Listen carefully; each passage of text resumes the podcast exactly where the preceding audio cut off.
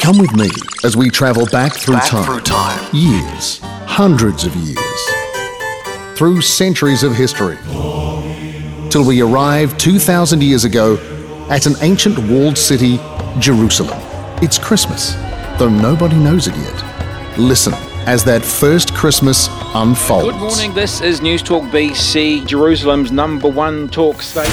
It's News Talk Because I'm BC. not a spring chicken anymore, you know. I mean, my- Featuring the voices of Ian Mew, Long-time listener, first-time caller. I reckon I've been Leighton listening Smith, Honestly, the president of the innkeepers. John Clark, Exchange rates are an absolute disgrace. Mike Hoskin, I was over in Egypt to run the Cairo Marathon. Kerry McIver, It's your old mate, Barabbas the Butcher. Peter Leach, think the young people of Judea are Paul Ego. Look, the empire as a whole needs to save more. Prime Minister John Key, and many more.